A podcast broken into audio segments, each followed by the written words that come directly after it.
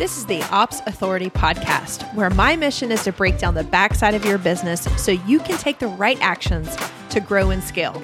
Hey, I'm Natalie Gingrich, a small business operations expert, and I'm going to give you a front row seat to real solutions that will help you reach the vision that you have for your business, all while equipping you to put out those inevitable pesky fires and those fears that pop up. Listen in for strategies to grow your team, craft the systems and processes that you need for your business, and establish business foundations that you may have skipped over. I know you're ready to do really big things, so let's do it together. Hey, hey, friends! We are back. I wanted to talk to you today a little bit about what my pet peeves are around the rates that your support staff are charging. Okay. So for the business owners out there, give me a little hello, hello. But as a business owner, I get it. I'm a business owner too. I hire support staff to help me execute. And for all of us who are scaling in our businesses, we know, or you should know, that hiring support staff to help you move your business forward is absolutely critical. The whole reason behind scaling is to outsource and to leverage human capital, which is talent, to help you do your job better. And in theory, you bring on amazing support staff, which are usually your virtual assistants, your online business managers, your project managers, your director of operations. There's a large continuum of help that you need depending on the size of your business, your product line, and possibly your team. So there's a lot of different options out there, but there are some serious pet peeves that I have around pricing. And if you are a business owner, I know what it's like to put a job posting out there and you may fall in love with candidates and in reality these candidates are their their pricing is all over the board Okay. And it's hard to make up your mind. It's like, well, I love this person, or this person can do this, or this person person's a proven track record, all the things. And I get it. And hiring is a whole other conversation that I can talk to you about mm, for a lifetime. But the reality is that these people are charging what they want, right? There is not a big industry standard. You can't go on Glassdoor positions, administrative positions like virtual assistants and whatnot, there's really not a standard out there saying this is how much they should cost if they're stateside, if they are not stateside. So here, here are the things that I hear from my fellow business owners and entrepreneurs, business leaders and CEOs. They come back and they will often talk about the variation of rates. So we've got some people that are probably in the Philippines that are charging three to eight dollars an hour. And then we've got people in the States for let's just say a virtual assistant role charging anywhere from 20 to 60 dollars an hour. So yes 3 to 60 is huge right? And we often don't know where to go. Can we trust the people that are three and eight dollars an hour? Are we going to get a bang out, whiz out job from somebody who is 40 or 60 dollars an hour? So it really depends on where you are in your business. But now let me talk to the service providers. And you business owners continue to listen with me. But for those service providers, your assistants, your operational management, if you will, your VAs, your OBMs, your PMs, your director of ops, listen up, guys so, the biggest pet peeve when you started your business, you probably undervalued yourself, right? We take for granted these amazing skills that we have to help business owners scale. You should know that you are critical for these business owners to scale, for them to be able to do what they want to do in their business, which is connect, which is to sell, which is to create content.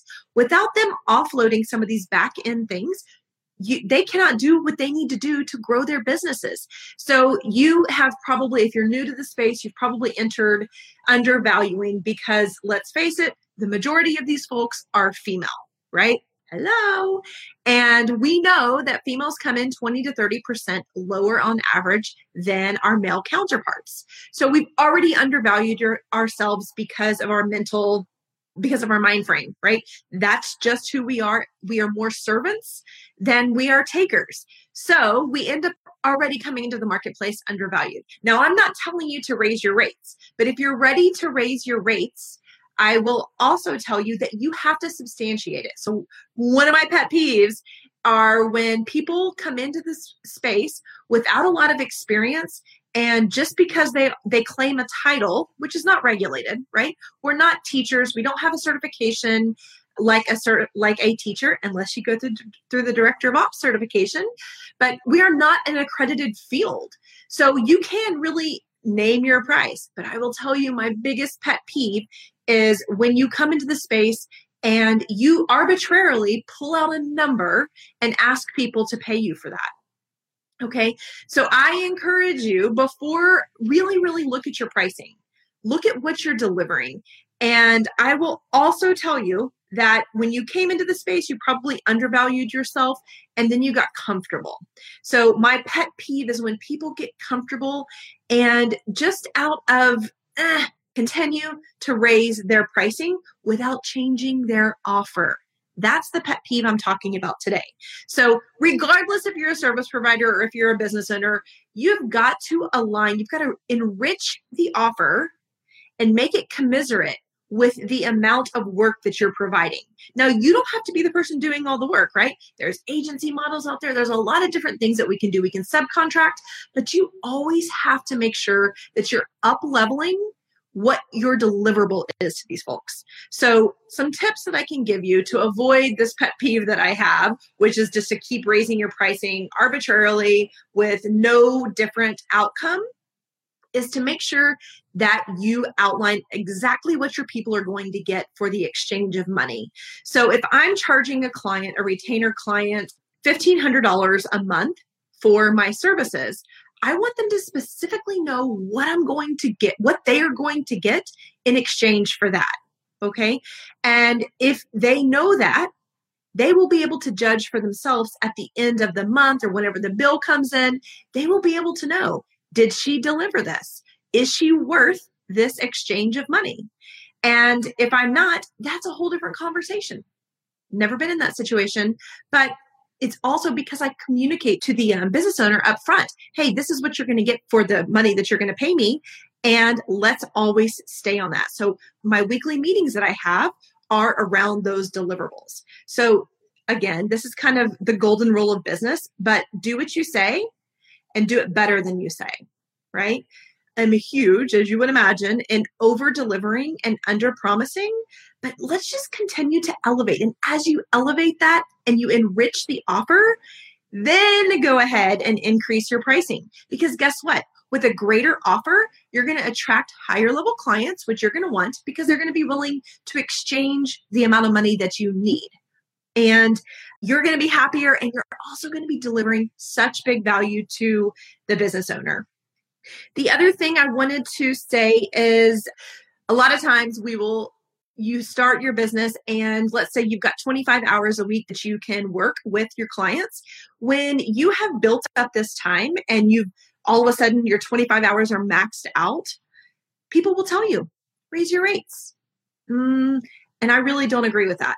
You can't raise your rates unless you sweeten the deal okay so if you've got 25 hours and you've maxed out 25 hours high five to you that means that you are meeting your income goals. You have exceeded what you wanted to do, probably.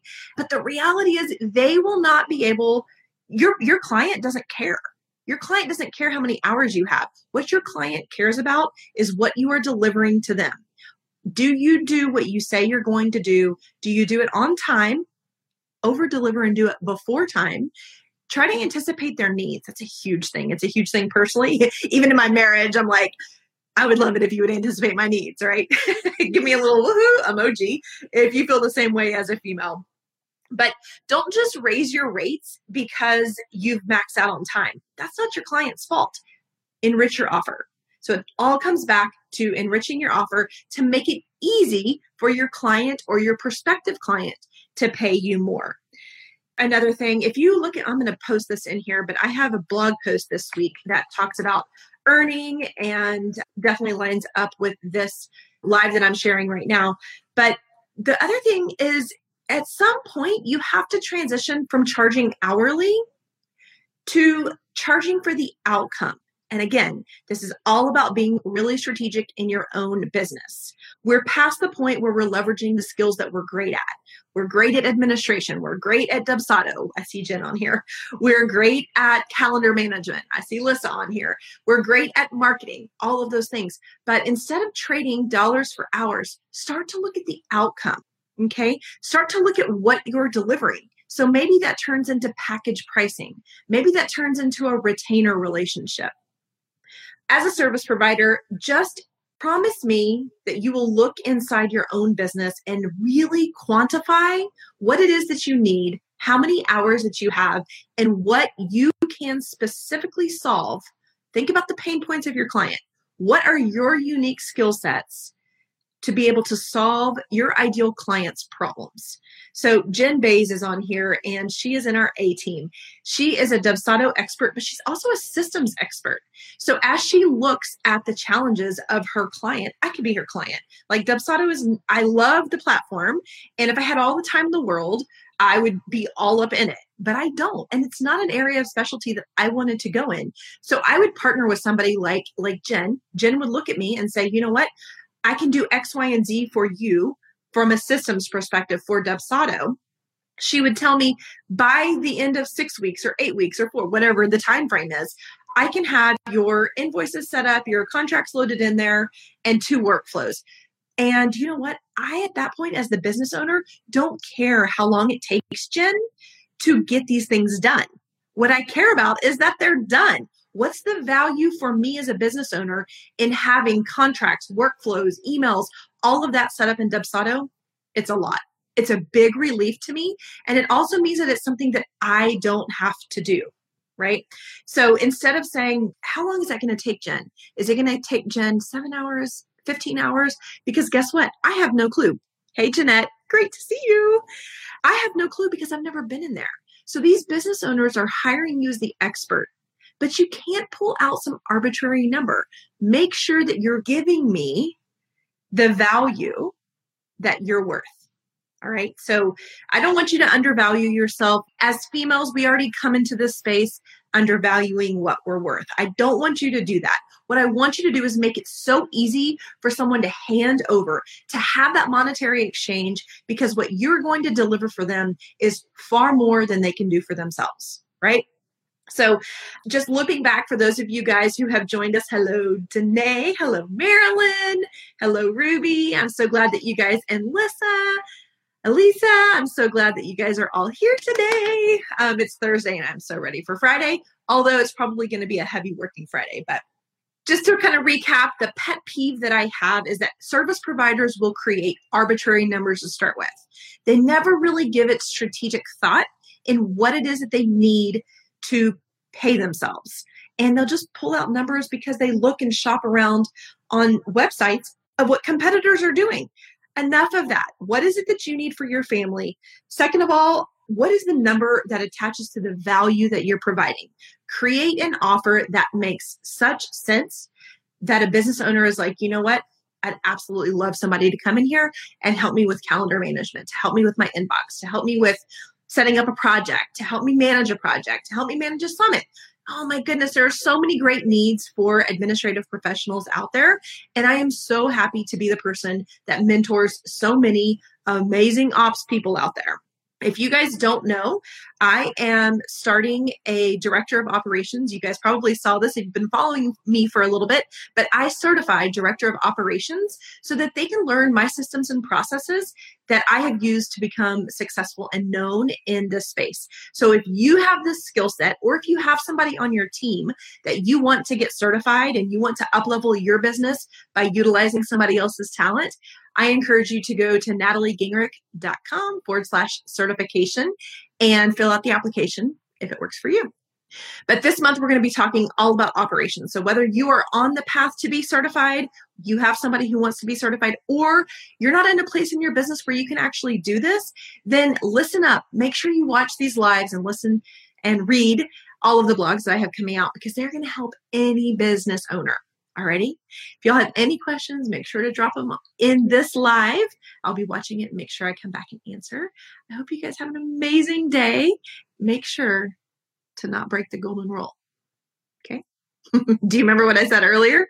Just deliver what you say you're going to deliver and over deliver, anticipate people's needs, and people will have no problem paying you. All right. Love seeing you all. Have a great day, and we'll talk soon. Adios. Thank you for investing just a little bit of time to listen to this episode of the Ops Authority podcast. I am so grateful to be surrounded by real action takers like you who are invested in growing their business through operations. Will you add one more action to your to do list today? Visit theopsauthoritypodcast.com where you can join our community of business owners and other ops experts. You're going to hear from me in a week, but in the meantime, do big things on the backside of your business.